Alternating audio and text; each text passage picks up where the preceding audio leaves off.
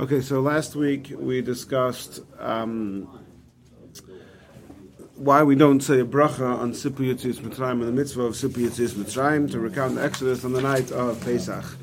And um, we suggested, we brought from the Rebbe's Haggadah a number of different uh, suggestions. And um, specifically one that we had an issue with, which I said, yeah, well, one which I don't really understand, is why he says that because you do the mitzvah with a hefsek, because in the middle of doing the mitzvah, you're going to eat and drink, um, so therefore you don't say a bracha on something that you do with a hefsek. Now, basically, right, if, if you're saying that you're eating and drinking in the middle of the mitzvah, what that means is that the mitzvah is extending until past the meal time. And my question is, I, I don't think I have an answer for this question, but just sort of to get us back into the, where we were up to in the conversation, and maybe today, together, perhaps we could come up with something. But again, to me, that sounds more um, comparable to Tkiyas Shofar, where you have the primary mitzvah that you do, and you make a bracha on it, and then you have the, you know, continuation of the mitzvah, which is which which you continue afterwards even without the bracha, and um, not like, for example, Hallel, where you have the mitzvah of Hallel is one unit and you split it into two, the first two paragraphs in the second cup, and the last paragraphs in the fourth cup, which is why you can't say a bracha. And similarly, the mitzvah of the four cups of wine, we said you don't say a bracha, asher mitzvah to have the four cups of wine. So, um, because again, it's one unit called the four cups, which are split into multiple. Anyway, so moving on from there, um, the question then become the question. The next question we're going to address is what is the difference between the mitzvah on the Seder night and the mitzvah year round? The mitzvah there's a mitzvah all year round to mention the Exodus twice daily, um, once during the day and once during the night, and we fulfill this mitzvah by reciting the daily Shema. The third paragraph of the Shema mentions Ani Hashem Lekechem Asher Mitzrayim, I took you out of Egypt. And so, um, and that fulfills the mitzvah. So, what is the difference between that and the special mitzvah on the Seder night? So, in the Rebbe's Haggadah, he addresses this question and he brings from a number of different sources. Um,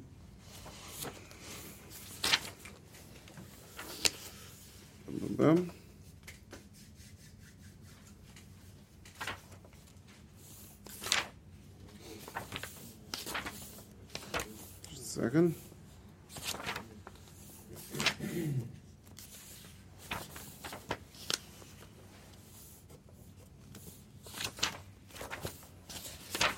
So we'll see today, we'll go through the, the, the, the, primary differences and see what there is to further discuss. Just one second.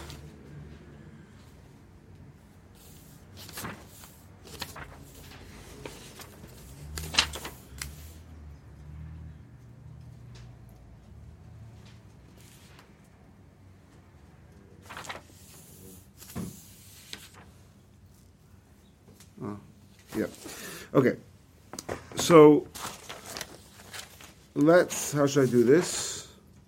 Maybe we. I'll, maybe the Rebbe lists six things over here, so maybe I should just go through the six quickly and then go one by one and sort of unpack them. Um, the six things are as follows. Number one, every day it would be enough. By the way, the Rebbe prefaces that yesh lechalik b'nei that we could make a difference we could differentiate between the mitzvah every day and the mitzvah on the Pesach night, even the rice. In other words, there could be an approach to say, look, on a biblical level, there's no difference between every night and Pesach, and it's only rabbinic that on Pesach there's a more expansive um, mitzvah. But the Rebbe is suggesting that we could know that there is a biblical difference um, between the two. And I think that would that would sort of be I think a, a default. Uh, um, yeah, if I were to ask you before I just said anything, um, on a, is is there is there a mitzvah of Sipur Yitzis Mitzrayim on the Seder night Midoy Raisa different than any other night of the year? I think anybody disagrees. The problem is we have a pasuk though that uh, you're supposed to talk about Tzitz Mitzrayim every day. That's true, but if I had asked you 20 minutes ago, is there a difference between the daily mitzvah and the mitzvah on the night of Pesach, what would you have said? There's some difference. Right, but midiraisa, you would assume there's a difference midiraisa, not just midirabanan, right? Yeah. Okay, so we have to figure out what that difference is. Um, well, we'll see soon. L'chayra, again, I don't know. The Rebbe suggests six differences. There's a seventh difference also, which the Rebbe doesn't mention, but that one is only Rabbanan. I'm not sure if the Rebbe is trying to suggest that all of these six are deraisa. Maybe all of these six are deraisa according to some opinions. I want to unpack it together, but let me just go through them, quickly. Just like on a simple level, it's just that yeah, the rest of the year you just say the last last paragraph of Kriya Shema and that's it. And then on on uh, Seder night you're supposed to elaborate a bit. you know? Well, if I'm going to play devil's advocate a bit, because because the devil needs an advocate. No, somebody, um, somebody needs to speak up for the devil. right. Um, last week we said that one of the reasons we don't say a bracha in Yitzis Mitzrayim is because you already yotze in Kiddush. What did you say in Kiddush? Or in Krishma? Right, you just said one line. So that's assuming that the mitzvah on Pesach is no different than the mitzvah the rest of the year. Oh, that right. Okay. Yeah. Unless you say, no, that's the Raisa, but this is the Rabbanim, but then we make a mitzvah on the Rabbanim also. Do you understand how this goes round in circles a bit? Yeah. All right. So number one, every day you could fulfill the mitzvah just by thinking about it without actually expressing it verbally, versus on Pesach you have to express it verbally. Number two, every day it's enough to have a mere mention. On Pesach it has to be recounted. Number three, on Pesach it has the story has to be told as a response to a question. Number four, um, Sipur Yitzis Mitzrayim on Pesach is counted as one of the 613 mitzvahs. The daily one is not. Number five. Number five. Um, the mentioning of the mitzvah every day is, o- is only until Mashiach comes. But when Mashiach comes, that mitzvah will no longer be, but the mitzvah of Pesach is every day. And number six, finally, that the mitzvah of the Seder night is of, of Pesach is all night. So that's again, that's very briefly the six, and obviously there's quite a bit to unpack. Just one second over here. Interesting, it doesn't bring it. Okay. So there's this actually there's a sefer from Rabbi Bar Levin on the on the Rabbi Haggadah where he sort of unpacks, he gives you he copies and pastes the references that the Rabbi makes. It's a very useful sefer and a very unuseful sefer at the same time. It's very useful because instead of looking up hundred things, you have it all on the page. The problem with it is that sometimes he randomly skips things that he doesn't bring, um, and, it's, and, and it's easy to just to not realize that there's something important missing.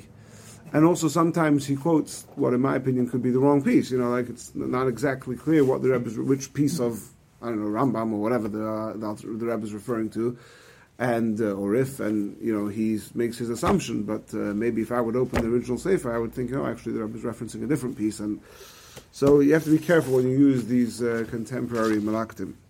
Anyway, let's go through this. So I, I'm actually going to start from what the Rebbe used as number four.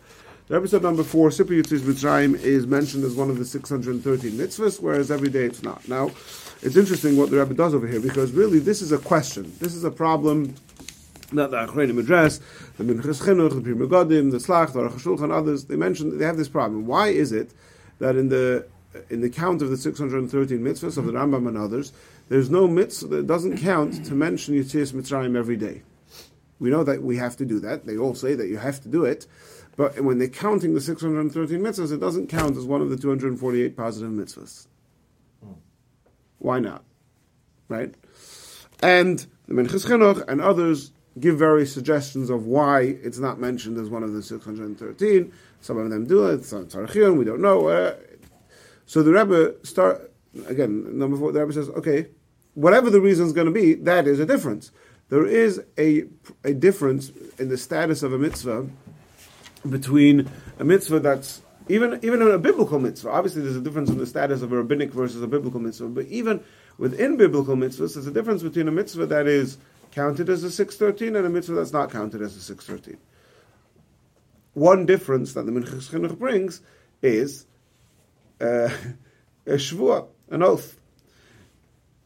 There's a principle that a person is mushba v'oimid mahar Sinai that you can't, you can't, a person cannot take an oath pertaining to a mitzvah. And if he does take the oath, the oath doesn't take effect. So, for example, if a person takes an oath that he's not going to put on tefillin, that oath takes no effect, and he still has to put on tefillin because you, you already have, in the words of Chazal, in the formulation of Chazal, you already have a preceding oath which you took at Sinai that you will put on put on tefillin. So you can't, you don't have the capacity to uh, to effectuate an oath that you're not going to put on tefillin. But what if the oath includes, it's called the Issa Koilel, includes other things besides the mitzvah? So then it does take effect. So if, for example, let's talk about matzah, yeah? If a person makes an oath and I'm not going to eat matzah on the Seder night, that oath takes no effect, right? Um, because he's, what if a person makes an oath that he's never going to eat matzah? So on 364 nights of the year, that oath takes effect because there's no mitzvah to eat matzah all those other nights. So the din is that because it takes effect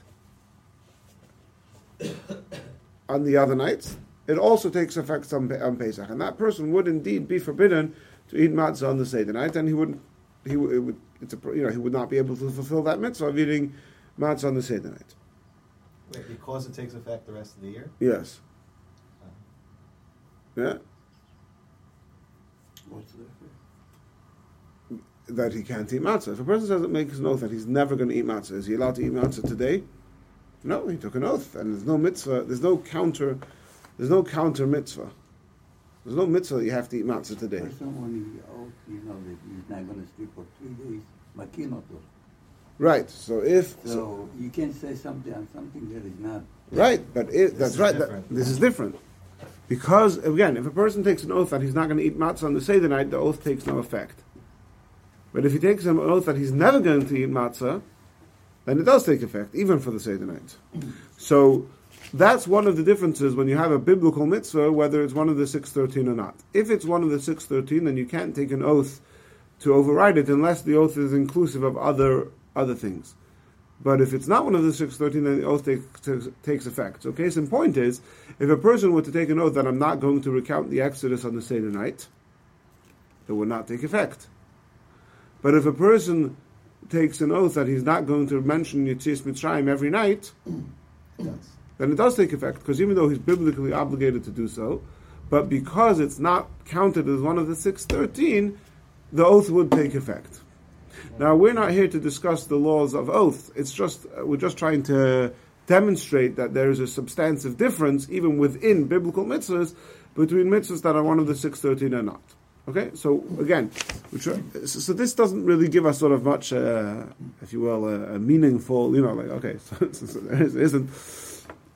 Uh, we're just saying, look, the, the, the substance of the mitzvah is more weighty on the Seder night than it is year round. Okay? Yeah, uh, but I think isn't it the same? Uh, we were talking about Shab, uh, on Shabbos about um, the Ramban's uh, potential distinction between uh, between tefillah being doraisa and tefillah being being chayiv. If it's one of the six hundred and thirteen, not only are you is it a mitzvah to do it, but you're obligated to do it. But if it's not one of the six thirteen, it's No, so so we're going to get That to that. be- No, that that might be one of the related to one of the six, but not here because even if the Rambam clearly says that you mechuyev to say Yitzias Mitzrayim every day and every night, and that's the Mishnah. We say this Mishnah in the Haggadah. Everybody knows this Mishnah. Rabbi Elazar ben Azaryah said, "I'm like 80 years old, 70 years old." We all know the story. He was 18 and he looked like he was 70, right? And then what does he say? You have to mention Yitzias Mitzrayim by day and by night, right? We all know that. It's not. It's not just a mitzvah; it's an obligation. But nevertheless, it's not one of the six thirteen. Well, I wouldn't use that. I wouldn't use what it says in the Haggadah because that could be that. That's a Mishnah. yeah, The Rambam, yeah, the Rambam paskins like the Mishnah. yeah, but that could be that if you do it, you're doing a mitzvah No, every day. Leman Every day there's a- Every no. day there's a, a mitzvah to do it. No. but you don't. You're not necessarily chayiv. No, no, of course you have to do it. Well, if the Rambam says it, then fine. But I Yes. don't see that. I don't see it in the Mishnah. I'm saying. I don't see that. I, I see that we have. Where do we see in the Torah that you're? The man tizkar Hashem tizkar miyat kol yemei chayecha. Yeah. Okay, It would be the perhaps. same thing with these other all these other things. So here, so, so to- I don't know if this is what you mean to say, but there is a svara to be mechalik like this. We could say, look, the Torah doesn't say "Thou shalt remember." It says you should do this in order to remember. So it's kind of a, so it's not a direct a direct um, requirement. Now that actually does tie into some of the other things we're going to discuss. So let's let's keep that thought and, and get back to Achilas it. matzah. Let's keep that thought and we'll get back to Besides it. the first day, achilas matzah is a mitzvah every day. We have a pasuk that seems to imply that you have to do it every day. You have to eat matzah every day. But it doesn't mean that. If you eat it, it's a mitzvah. So call you Is that a plug if for my? if- Is that a plug for my class on the topic of whether you have to eat matzah every day? Say yes. Sure. Okay, where's the where could you find the class? Um, On YouTube. On the- it's on the YouTube channel. um, the Beis Menachem YouTube channel. On Beis Menachem YouTube channel. There's going to be a quiz on that class. Whoever whoever gets whoever gets the quiz right will get an extra knedel on Nachum Shal Pesach. so, but but Ari, let's let's keep that thought. We'll get back to it. Okay. Ham chocolate is better. Now that's a touchy topic. okay, let's start. Let's go through this one by one. Number one, he says that every day, the what's the difference between what's the difference between the mitzvah every night and the mitzvah on Pesach? Well, the mitzvah every day, he says, perhaps you could be yotza just by thinking about it without saying it. Now, our Gemara clearly says differently. Our Gemara, the Gemara says that um, that you have to you have to verbally say Zachar means bepeh, that you have to verbally say that Hashem took you out of Egypt. But the Rebbe brings over here the Mar Mekaymas that perhaps um, the Sifra would hold differently in other words, and, and, and then the Shari Terutz and the Ninalu, perhaps you could squeeze it into our Gemara as well. A Shagisaria, it's it's a, it's a whole thing, right? But basically, there is at least room to, room Tanaic opinion to suggest that there's no mitzvah to verbally mention Yitzias Mitzrayim every day. It's it's good enough on a biblical level at least to um, to just think about it. Now here, this mitzvah is this difference would be on a biblical level, right? I don't think anybody suggests that rabbinically there's no difference that you, that you could just think about it on the seder night, right?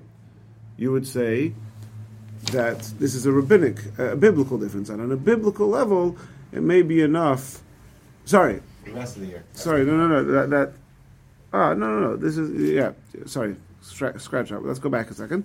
What we're saying is that everybody would agree that you have to verbally recount the Exodus on Pesach night, because on Pesach it says v'higadato levincha that you have to. V'higadato means magid, yeah, means to recount, to tell the story. Versus the rest of the year, the Torah uses the words ilman tizker to remember. Remembering could be, at least arguably, could be something that you do it with your mind.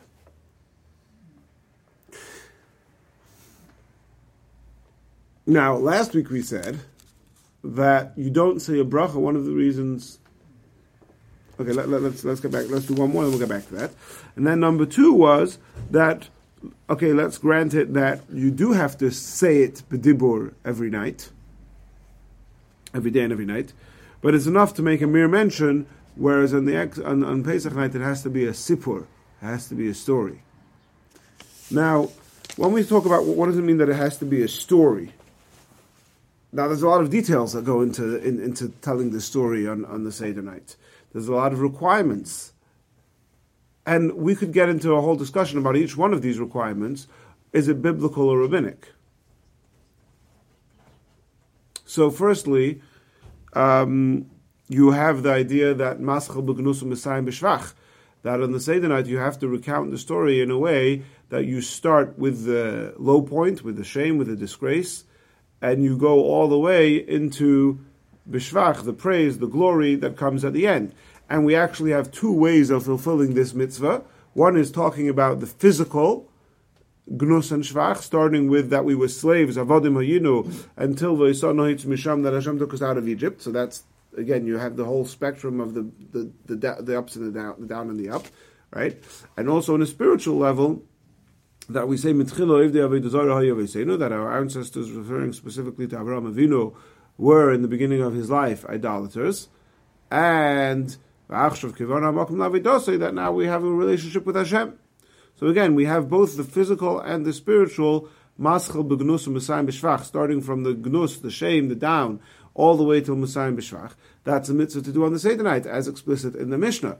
Whereas the rest of the year, you just say, "I took you out of Egypt." We don't need the whole the whole Megillah, yeah, the whole Haggadah. so, um, okay, that's one detail. Is Masal L'Knus Messiah Mishvach a biblical requirement? I don't think so.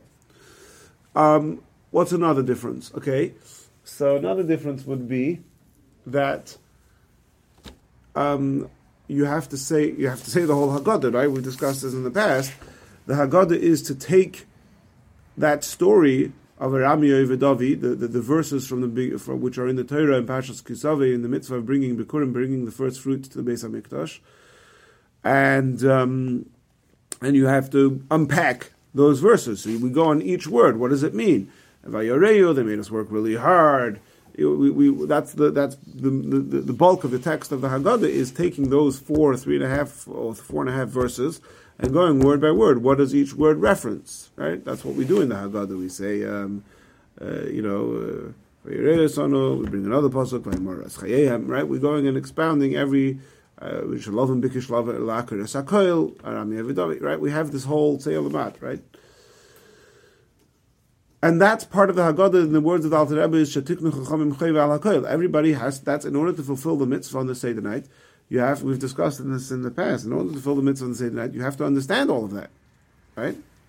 Again, if you go on YouTube, it's there a class unpacking with the, uh, all of the all of that. Remember we did it with this. I did not the slides, just the audio audios on YouTube, but we did it with a slideshow a few years ago. Went through pasuk by pasuk. Now again, that could be included in this. The difference between the Seder night and uh, all, all year round. And the Seder night is a whole story, but I don't think that's a biblical difference. There's no biblical requirement to expound all those verses. Another difference, which the Rebbe actually doesn't mention explicitly over here at all,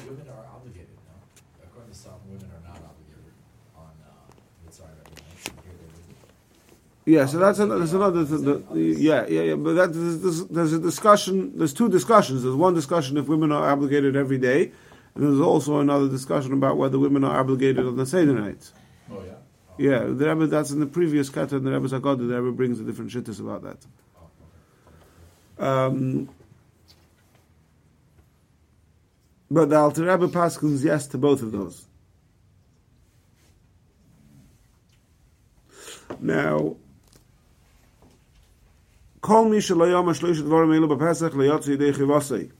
Everybody remember this? If you don't say these three things on the Seder night, you don't fulfill the obligation. What are the three things? Pesach Matzah Maror, right? Remember that, Steve? I thought it was past the soup. um, so if you don't say Pesach Matzah Maror, you don't explain the reasons why we have the korban hands of the korban Pesach, why we eat Maror, why we eat Matzah, you don't fulfill the mitzvah of recounting the Exodus, right? Now there also the Ran says the Rebbe quotes this later in the Haggadah, and um, that that doesn't that, that, that means you weren't Yotze Karoi. It doesn't mean that on a biblical level you're not Yotze the mitzvah. It means you didn't fulfill the mitzvah the way Chazal instituted it. If you don't expound on those three things, fair enough. Now, if you want to read a little bit more into the, I mean, the Rebbe Haggadah is very meduyak and succinct. Like why does the Rebbe not mention that here? And perhaps because the Rebbe is trying to only bring things that could be, at least arguably, biblically mandated on Seder night. In which case, well, some of these other things we really have to figure out how that could be. Um, I'm gonna. I think I'm not. I'm gonna. I'm not gonna get into that right now. I'm just trying to tickle your brains a little bit to see how many differences we could actually find that would, at least arguably, be a biblical difference between the Seder night and year round. Finally, there's another thing, which again the Rebbe does not bring explicitly, but could be included in this general distinction that we're making. That the rest of the year you just mentioned it, and here you have to elaborate, and that is that that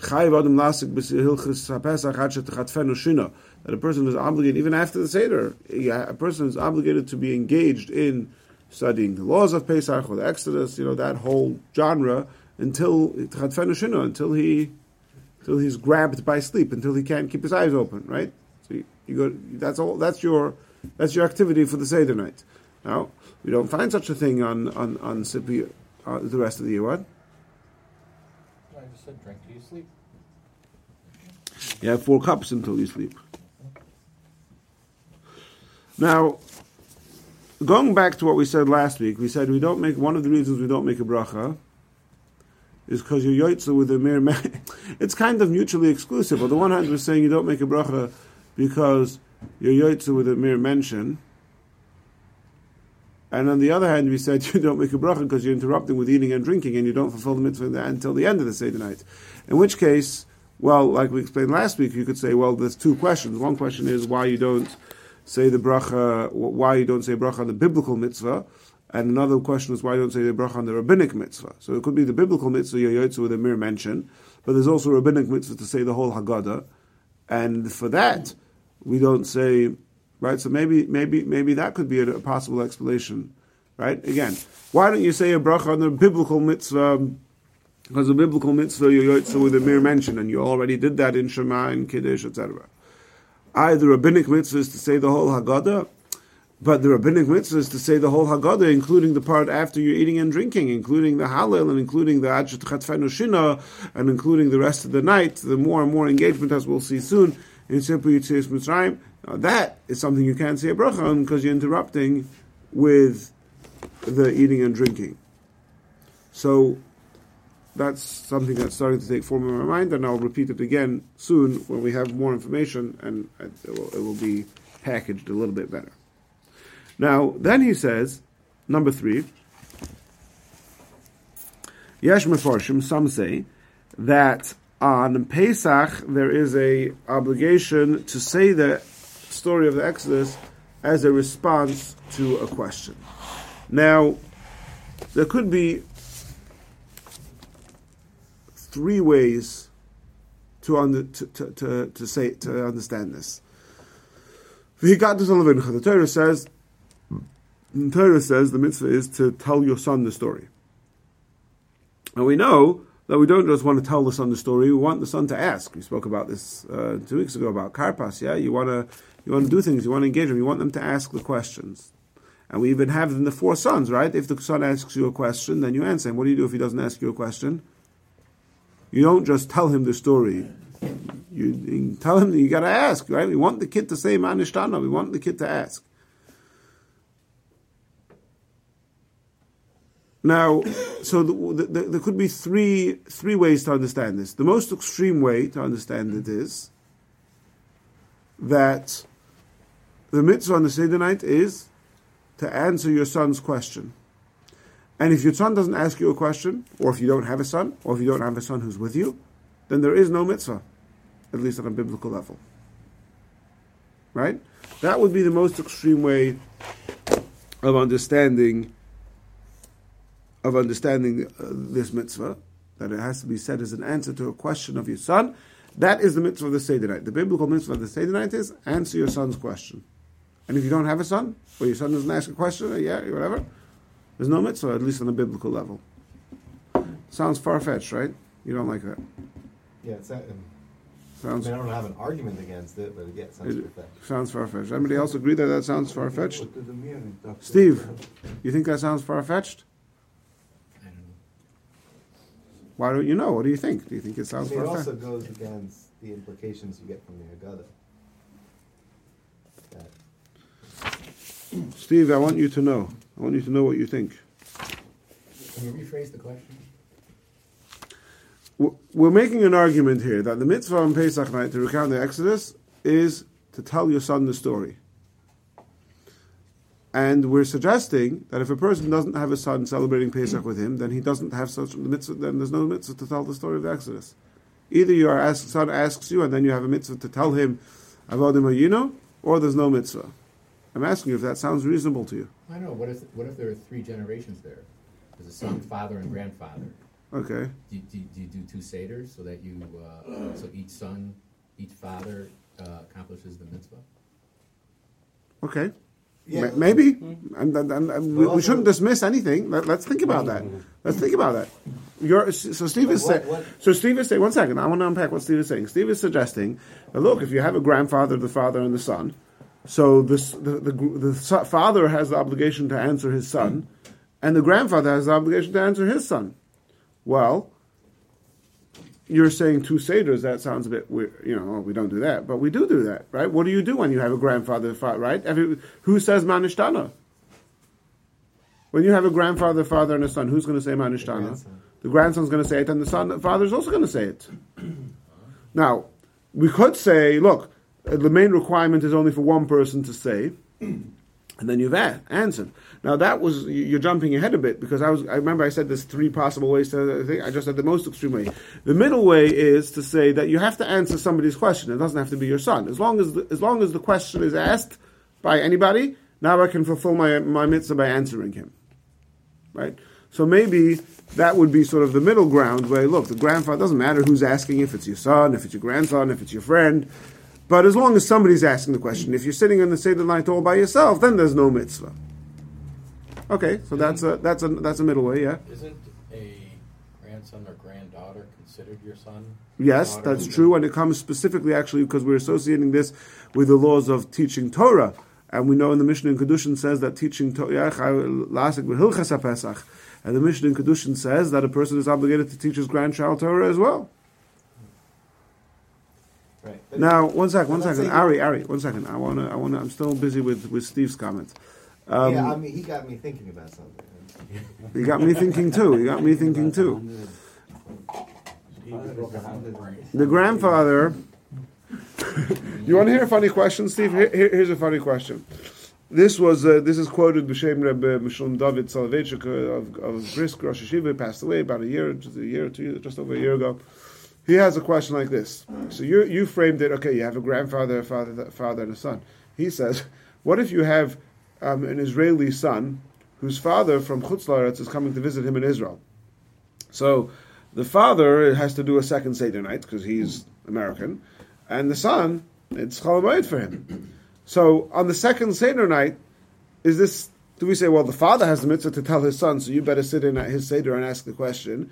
Or, or do you say, no, you know, you have a mitzvah to tell your son, as far as your son is concerned, it's not Seder night anymore, so there's no mitzvah.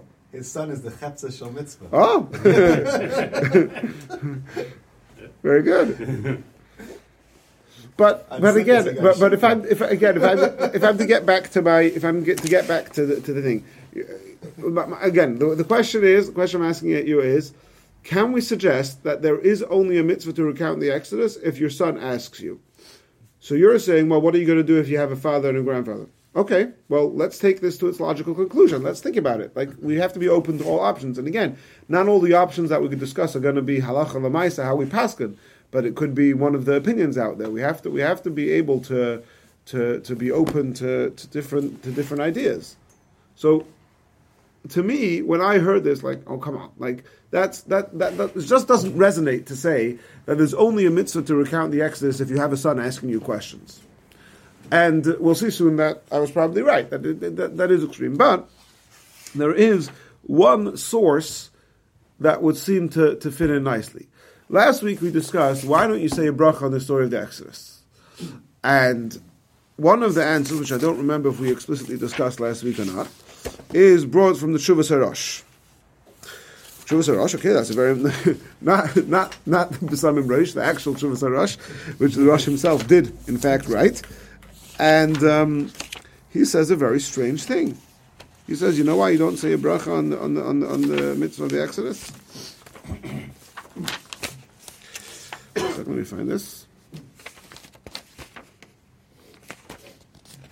When you ask whether this is reasonable, you know, in logic you have like what's called reductio ad absurdum. So then, what would this mean? What would it mean? Let's say I grew up in my parents' home, then I go to yeshiva. Now I am no longer because I'm in yeshiva. No, my father is no longer obligated because I left, and I'm not obligated because I don't have children yet. I mean, it's, so it's like only this very small window where the mitzvah is actually. Um, uh, it just Or maybe your father would be obligated to pay for you to come home. Yeah, but let's say let's say let's say let's say I don't come. So, Yeah. I mean, it's just it just Let's keep that if between you bring this if you bring, if you bring this to its logical conclusion, there's a very narrow set of people in in a very narrow amount of circumstance that would be obligated midoraisa to.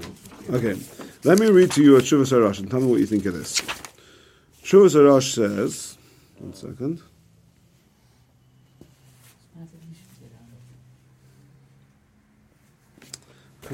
Where is it? The Rebbe quotes it, he quotes it, everybody quotes this Trumas Rosh, now I can't find it.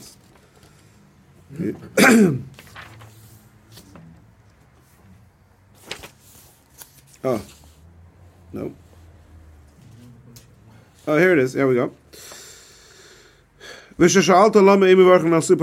asked why we don't see a bracha on recounting the Haggadah. There are many things which Hashem commanded to do um, to recall the Exodus. We don't say a bracha on them. For example, if you have cattle, there's a mitzvah to separate the firstborn uh, animals.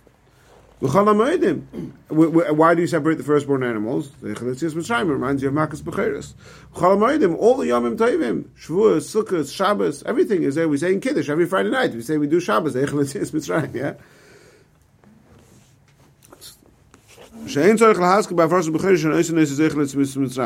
When you separate your firstborn sheep, you don't have to say, I'm doing this Why not? Hashem commanded us to do this deed, to separate firstborn sheep. Automatically, you're going to remember Yitzias Mitzrayim. You don't need to say that that's what you're doing. And you don't have to actually say it. If somebody asks you, you um, you respond. Or if his son asks, he doesn't say his son, or somebody asks him. So, at face value, this is a very strange Rosh. He's somehow saying that you don't say a bracha on the Haggadah because it's not really about saying it; it's about remembering it. And um, just like you don't say explicitly when you separate your sheep, firstborn sheep, that it's Zecher Mitzrayim. Really? Separating sheep is like saying the Haggadah? If somebody asks you, respond to him. But right, it seems like the Rosh is understanding that at least on a biblical level, the mitzvah is to be focused on the Exodus on simply on the night of Pesach. Because you focus on the Exodus, you're going to eat matzah and drink wine and, and lean and recline and do all the things.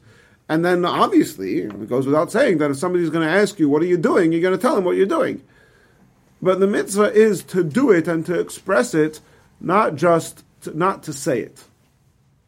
So here, here we have already a source in the Rishonim, perhaps. And another very prominent source for this is the the beer of the Rip Parla. The Rip Parla is the Rebbe also quotes this over here. The Rip Parla is a very important commentary to the Sefer HaMitzvahs of the Rasag, and he says that on a biblical level, there's no mitzvah to recount the Exodus if your son doesn't ask you.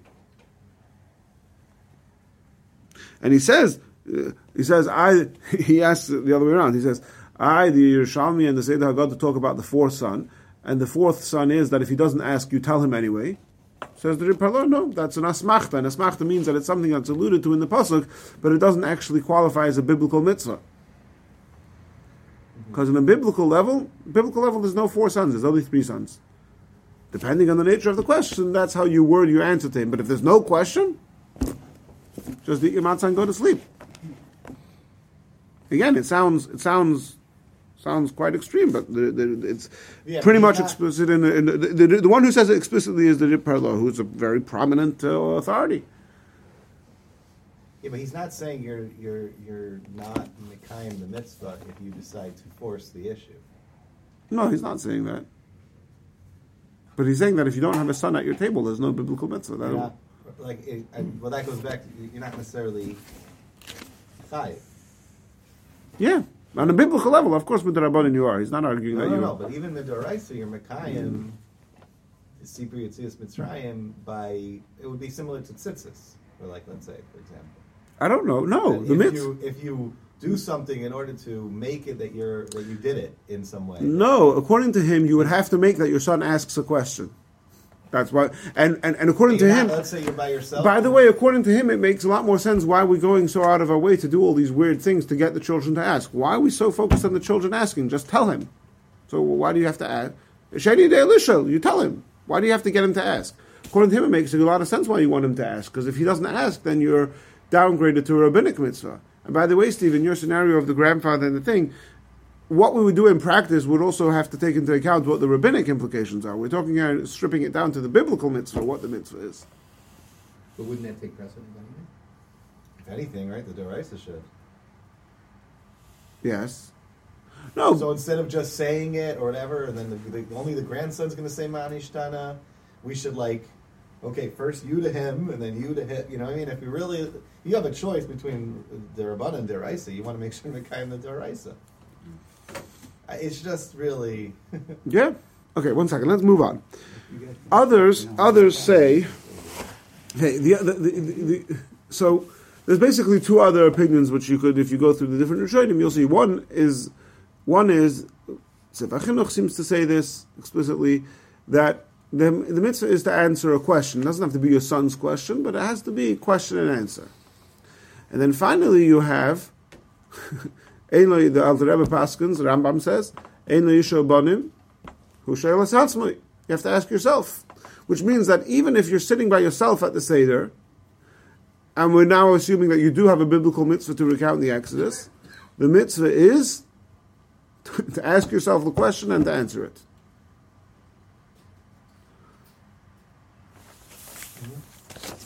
In um,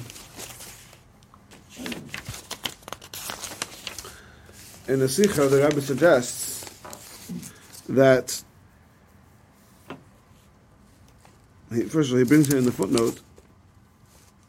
What's the what, what's the what, what's the val- value of questions? So he says, you know, we always know that asking questions sharpens you, right? When you when you're challenged, now you're now you're sort of forced to, to think deeper and to, to come up with, with, with more creativity in, in responding to the issue. Right? So questions are always invoke more clarity and depth. Um, the Gemara brings so the Rebbe quotes two things. The Gemara says when Moshe Rabbeinu was looking for judges to appoint, he says he was looking for Chacham and Novin. What's the difference between Chacham and Novin? So the Gemara says it's like the difference between a shulchani or basically two type of currency exchanges. One of them who's just sitting there, and if you bring him money, he'll he'll change with you, and otherwise he's just twiddling his thumbs or saying to him. And then you have the other guy who, if you bring him, you bring him. If you're not, he's going to go out looking for business opportunities. Right? He's looking to invest. Look, right? He, are you looking? Are you compla- complacent, or are you looking to be challenged to be able to, to find the solution? And the, the Rebbe says this lends a deeper understanding to an often phrase in the Gemara, "Hu moisav love, hu mefarakla." You have, you know, the Gemara says so and so asked the, the following question, and then he answered it himself. Well, if he answered it himself, so why is he questioning the answer? Just get straight to the point. But no, the Gemara is trying to demonstrate this point that sometimes the, the process of coming to the truth involves being able to ask yourself questions. Mm-hmm. So, and this, Ari, last week you made this comment. The Rambam and the Alter Rebbe say that the mitzvah of okay, so we all know that the mitzvah of the Seder night is not just to tell the story that happened once, but we emphasize that we we, we are affected by the Exodus. If Hashem hadn't taken us out, we would still be slaves for, for Paro, to Paro. Now, currently, Hashem is bringing us close to His service, right?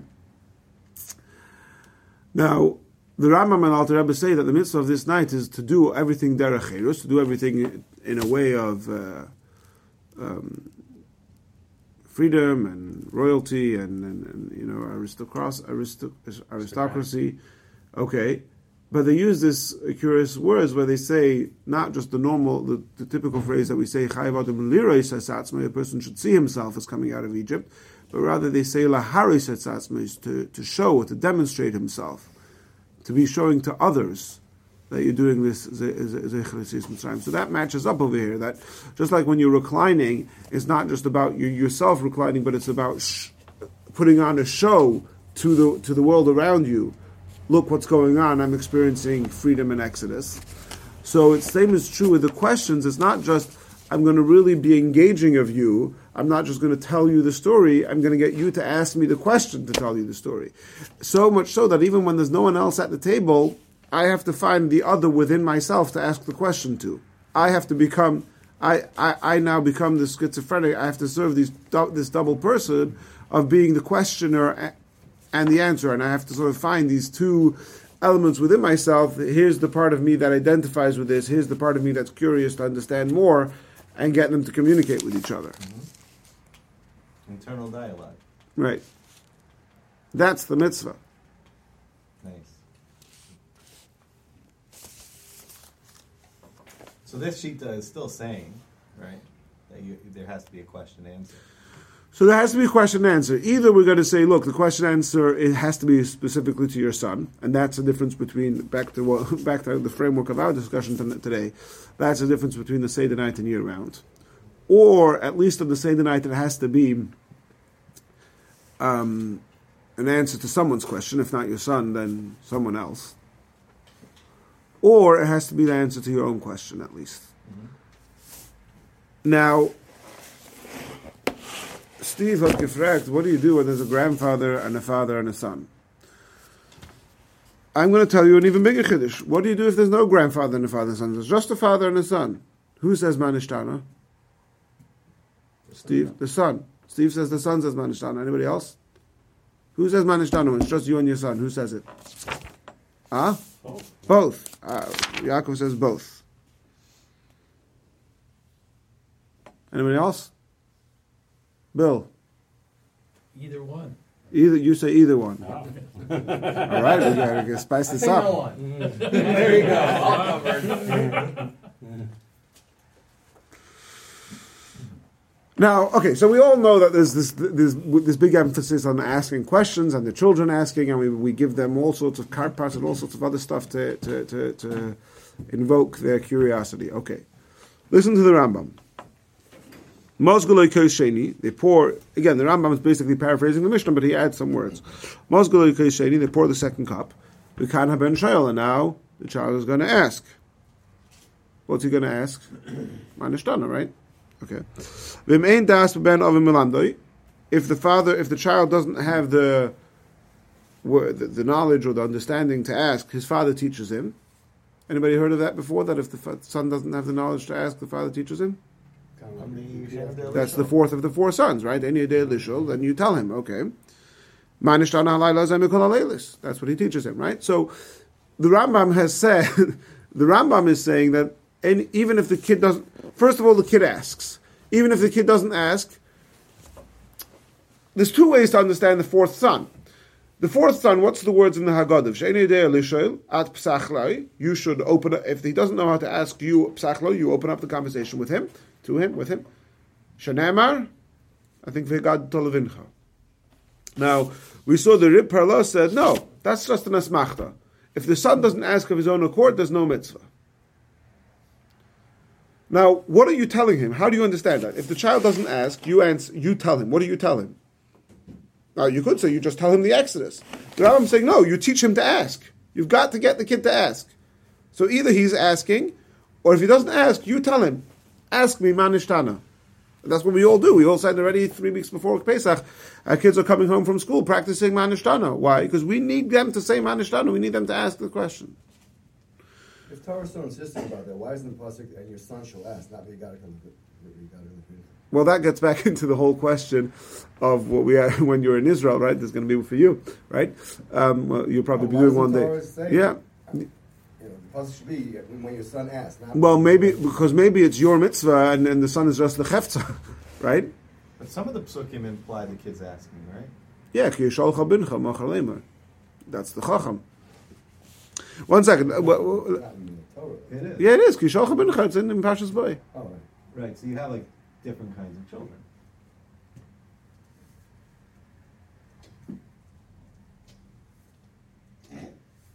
I'm sorry. What I just said to you was the not the Rambam. That was the Mishnah. Now the Rambam. Sorry, what, what I just said to you was the Mishnah. Okay, the Rambam. Usually I pull up the Rambam on my phone, but now I'm using my phone to record. So I need anybody have a Rambam on their phone? And we have Chabad.org. You have a Rambam? What? Or maybe we could just get a sefer. I'll just get a sefer. Hold on. Yeah. I could even pause the video. So, so we, we've just we've read the Mishnah, right? Now let's see how the Rambam. What's going on here? How the Rambam says that Mishnah.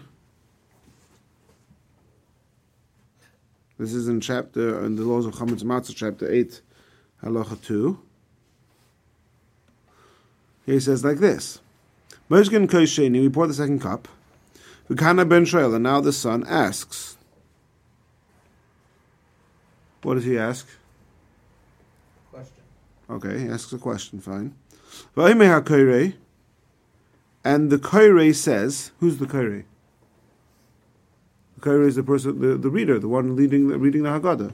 The koirei says, Ma nishtana halayla ze mikol ha-leilu, shebechol ha-leilu is ram. That's we saying everything. Ram.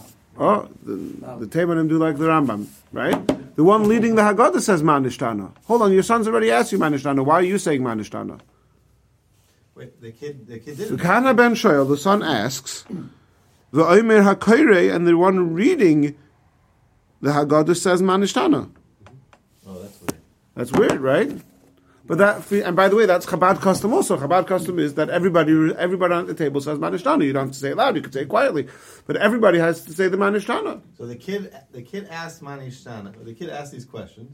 That then- doesn't say what he asks. And The then, kid you, asks. and then you read the Manishtana. potentially. Uh, right.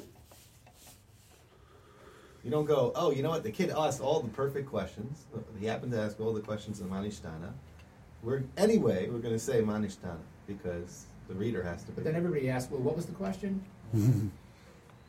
so what's the what's oh, the Oh, reason was- for the clar? Is it a clarification? Is it to hmm. make sure that everybody heard the question? The kid said it in Yiddish. You Awesome. don't understand.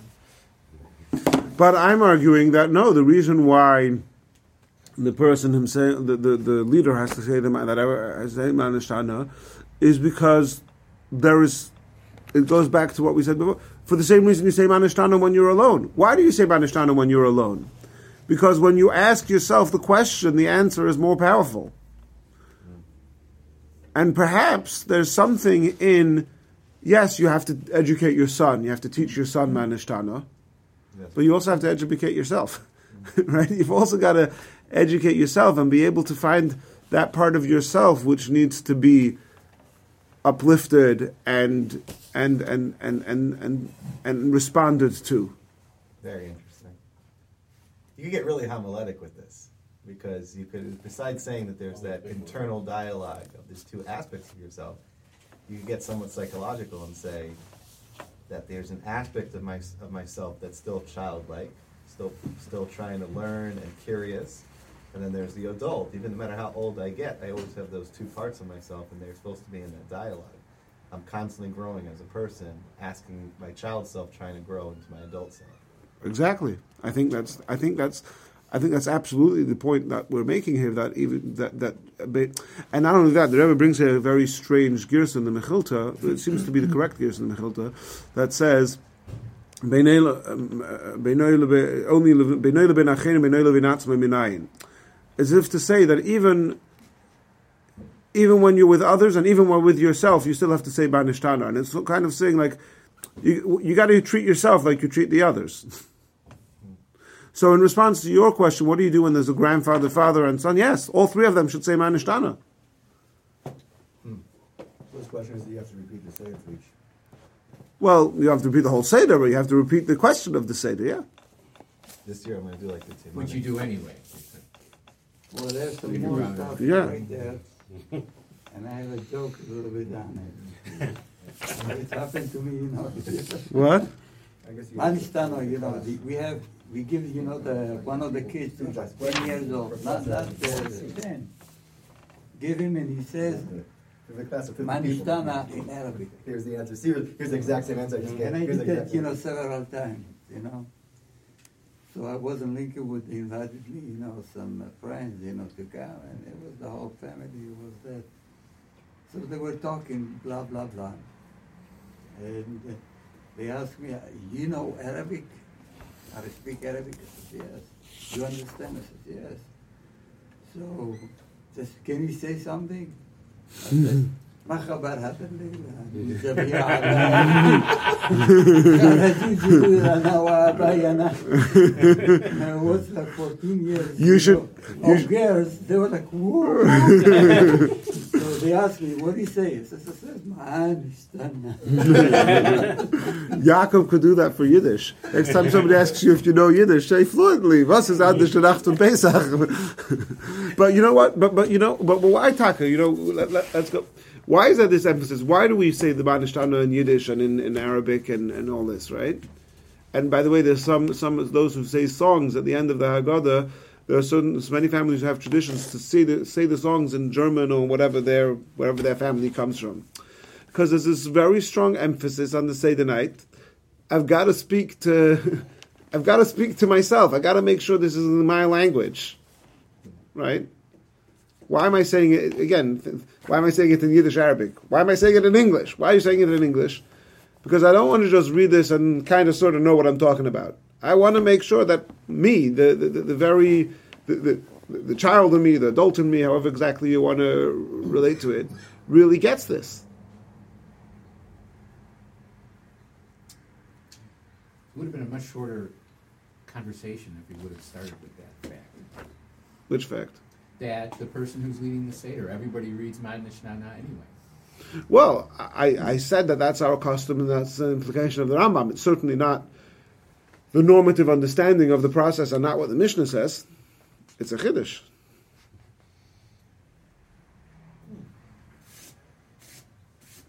It's an innovation.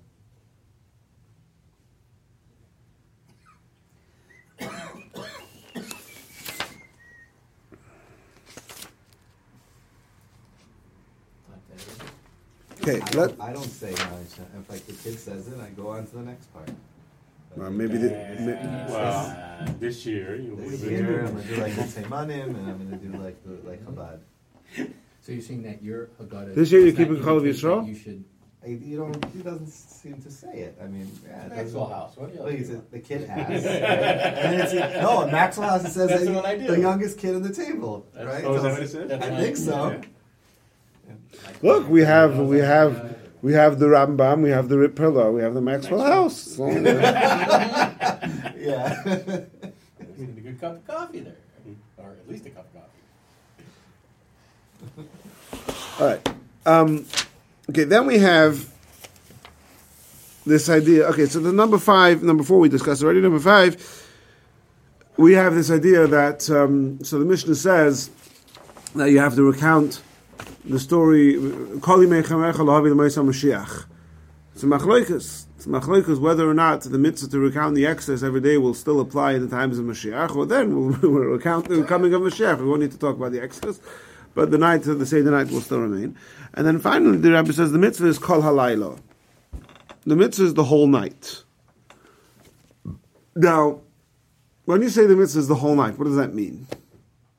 So you have your bare, and again, I, I'm keeping straddling these two sides over here. Are we talking here rabbinically or biblically? But you have the bare minimum. The bare minimum mitzvah, the, the, the minimum of the mitzvah has a measurable quantity. You have to think about it, you have to mention it, you have to mention it with a story. But even the rabbinic mitzvah, with every with all the details that it entails, has a recipe, and once you've done that, you've quote done the mitzvah. Right? What is that recipe? Okay, it has to be as a response to a question. It has to be have the, the, the start from the down point and go up all the way up to the high point. It has to expound the verses Aram Yovedavi. Those four verses from the bringing the first fruit, it has to expound those. You have to say Pesach Matzah and Maror. And once you've done that, you've done that. You're done. You've done the mitzvah. What's left after that? Two things. Number one, that you have to be oisik behilchas until you fall asleep. For most of us, we've already fallen asleep before we finished. Right? But now we're adding a new thing, kol halayla. Now, kol halayla doesn't mean, the way I understand it, kol halayla doesn't mean that you're, ob- nobody, nobody says you're obligated to stay up all night. Okay, Rabbi Elazar ben says till chatzos. Others say, yeah, we, we find in the story in the Haggadah that they were sitting in Bnei Brak until they came, the students came and told them that it's time for the morning Shema. So there is precedent for literally staying up the whole night, but nobody says that you're obligated to stay up the whole night. I think what we are saying is that if you do so, it's a mitzvah ari, and this ties into what you were talking about the Ramban with tefillah. Um, let, us give a more basic example. Tzedakah. Tzedakah is a biblical mitzvah. How much tzedakah do you have to give? 20%, 10%, 20%, shekel b'chol shana. Okay, there's different things how much you have to give. What if a person gives more than that? If a person person made um, a million dollars. He gave, he gave, sorry, he gave two hundred thousand to tzedakah. So he's given twenty percent. He's done, right? And then he has eight hundred thousand dollars left. He's feeling generous, and uh, he finds a poor person on the street. Let's say the poor person doesn't ask him for money, because then it's another whole question. Yeah, nobody asks him for anything. He sees, oh, you look like a guy who could do with a thousand dollars. He gives him a thousand dollars, and the guy is now able to go and buy himself food for Pesach. Did he fulfill a biblical mitzvah of giving tzedakah? I think the answer is obvious that he did. Even though he wasn't mukhliv, he wasn't obligated, he had already given enough money to fulfill the biblical mitzvah of giving tzedakah. If you give more tzedakah, you have more mitzvah. Yeah. Ari was arguing that the same thing is true um, for, for, for davening. That, he, that there's a biblical mitzvah to daven once a day according to the Rambam, only in a time of distress according to the Ramban. But whenever you do choose to daven, like we daven at least three times a day, in so doing, you're fulfilling a biblical mitzvah. Steve, you look confused. Yeah, but what's the difference between that concept and the idea that we can't add to the Torah? You can't add to the Torah. Oh, you can't add. So the some mitzvahs. Well, I guess the difference basically would be: is it more of the same, or is it an additional one? So, for example, adding to the Torah would be making five corners with five tzitzis. That would be adding. So how do you know the difference? Um, It sounds like How do- some you can add and some you can't. right. How do you exactly define the difference? It's a, it's a good question. Two misses on every door. Oh, very good question. So, so excellent question. And exactly how to define the Isra of Baltoisif of adding is a is a difficult uh, question, and I'll, I'll, I'll, I'll, I'll, I'll, make your question even better. I think everybody would agree that if I were to put two mezuzahs one on top of each other, that would be Baltoisif. That's like having five tzitzis or five parchments in your tefillin or something like that, right? It happens very often, I do a lot of mezuzah stuff, right? happens very often that in any given doorway, there would be a doubt and often two opinions as to which side you should put the mezuzah My on, porch right? They at Winston Tower. Exactly, there you go. It's all these different opinions. I, I, would, I would venture to say that everybody in this room has a door, at least one door in the house where we could have two opinions, right? So why don't you just do both? Why not? They're mutually exclusive. The mezuzah has to be on the right side. So if if if this is the right side, so that mezuzah is just, that, just for show. If that's the right side, the other mezuzah is just for show. So why do you do it on both sides? Not only that, what because it's expensive. Chesky is saying that some people say do it. I've never seen it done in practice, I've, and I, I'm pretty sure it's uh, what. Come closer, don't. Uh, Don't Now, me here. now, I'll- if you want to hear even more, um, I have a teacher actually. This is Alman just passed away, a young man, Rabbi Paris from London. He every day after Shachris would take off his tefillin and put tefillin on again on the other hand because he was uh, shaila. There's certain cases where there's machlokas if you consider it a righty or a lefty. Uh, within Chabad specifically, there are certain cases which seem to be a machlokas between the Alter Rebbe and the Tzemach Tzedek. So both uh, Chabad authorities. So there are those who do both. Now, again, you can't do both. They don't do both at the same time. You don't do wear tefillin on both hands. You do one, then you take it off and do the other one. Why? The two are mutually exclusive. Just put on tefillin on both hands, and uh, you'd have to balance your jacket. yeah, put on tefillin on both hands, and uh, it's either one or the other. The, the real one is only on my left hand. Whichever one is my left hand. What? Both of them is Rashi or one from No, both Rashi.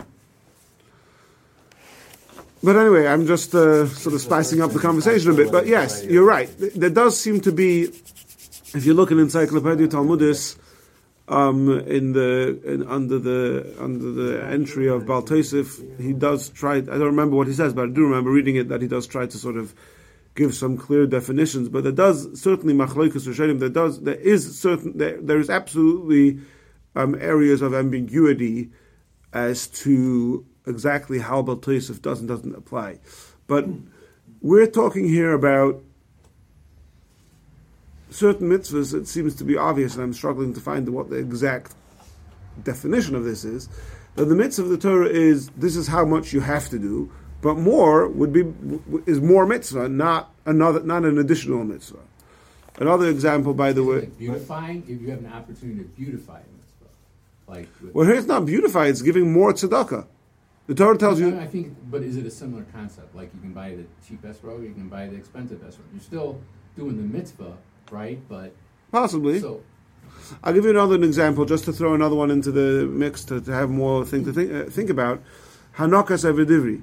There's a mitzvah in the Torah that you have to give when you have a, if you have a Jewish slave when he's finished his term, you have to give him Hanukkah. You have to give him gifts. So that is the minimum how much you have to give. But there the Torah almost explicitly says kifi habracha that the more the more the, the more you are able to give him, the better. So So it's okay to give to um, a goy. Uh, That's a different question. Talking about a Jewish slave. Yeah. oh, Wouldn't this be also true with Talmud Torah? Technically, in order to fulfill your chiyuv of Talmud Torah, there's this minimal amount. No, the mitzvah is the, the, the, You got um, Magisa B'Yom V'Layla. it's about Yom Yom No, but If even that. Achachach is if you Chadav, run it says if a, if you don't have time, So technically, you're. you have be to basically you have to learn as much Torah as you have time for.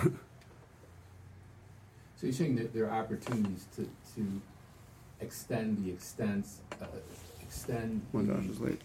um, the mitzvah of the seder to make it more beautiful or to make it more of a mitzvah, more intensified. That's how- by staying up all night.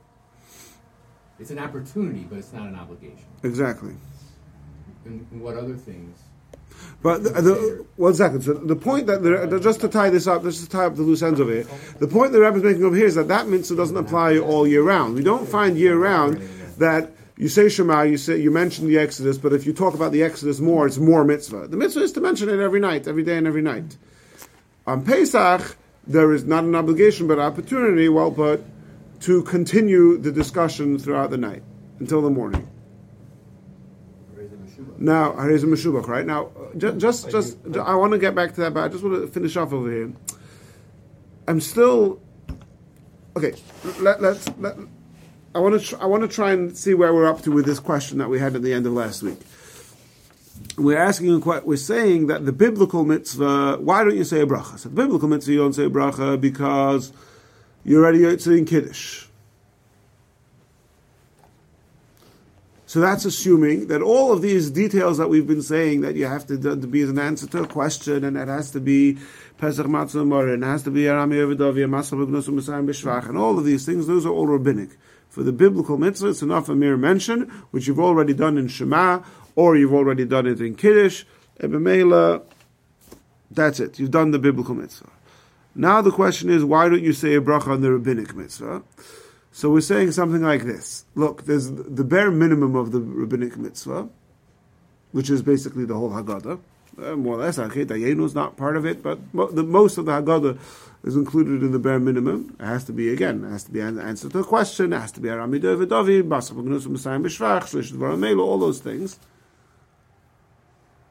But you're then going to interrupt with eating and drinking, which is Shulchan Orech, and then you're going to continue the mitzvah. How are you continuing the mitzvah? Well, possibly because what are you doing afterwards? You're having the third cup, you're having the fourth cup. What, what, what is the, you're reclining? What are you reclining about? You're reclining laharis to demonstrate to others that I'm ben chayrin. I'm answering their unspoken question. I'm still engaged kol halayla the whole night until the morning. I'm still engaged even after I finished the text of the Haggadah, and I'm now permitted to go to sleep. But I'm still sitting at the Seder table. We're still singing Chad Gadya. We're still saying Hallel. We're still um, um, Yaakov. We're still saying Hallel. We're still um, we're still reclining. We're still showing others, demonstrating. We're still engaged in this more broad sweeping activity. But somehow we're still, so, so we have a little bit more flesh and bones here, but we're still somehow arguing that it's different than Tkiyah Shofar. That Tkiyah Shofar, you also have the mitzvah to say the 30 koilos, and then you have the additional opportunity, let's call it. It's perhaps even more than opportunity, but additional opportunity to blow the shofar, I'll say the habrachas throughout the throughout Musaf. And yet, We say a bracha just on the 30 kailas. Here, you, the biblical, here the difference is going to be because the biblical mitzvah is just a mere mention. Your question is why you're not saying a bracha on the biblical, on the rabbinic mitzvah? The rabbinic mitzvah has to include everything. It has to include reclining for the fourth cup. It has to include, after you've put all the kids to bed, reading another passage from uh, Jonathan Sacks or David Fohrman. that was for you, Ari. um, on the That's a- Haggadah. That's a seder. And that's and that's so much part of the mitzvah to the extent that you can't separate it from the main text of the Haggadah that you read before, and therefore you can't say a bracha on that text. I think that's a tremendously powerful statement. All right, that's what I got. Steve, what were you saying? No, I think you answered. You answered. Oh, perfect. I answered all your questions. What are we going to do on this night? Hopefully by then you'll come up with more questions. Rabbi Zweig is a big believer that one of the big the big distinction between what you do throughout the year and what you do on the Seder night is that during the rest of the year the idea is to just kind of remember. Like it's you know, you recount it, you, you, you talk about it a bit, but you know, it's a, it's the idea is memory. And he says that the the what you do on the Seder night is you are reenacting it's become it's going into your bones basically the event. It's like as if you see yourself like- right and so that's a whole different avoda. So he says that the, the Teimanim do it right because there's one thing they do is they actually like like I think they take bags and they put is that everyone does that in in Teimanim and they actually act like they were slaves and then they go from from Avadim to Nechorim All right, from here I'm going to They wanna Keshes. be the favor. From here, I'm going to Keshes to buy myself a, par- a pharaoh costume. Don't forget strings.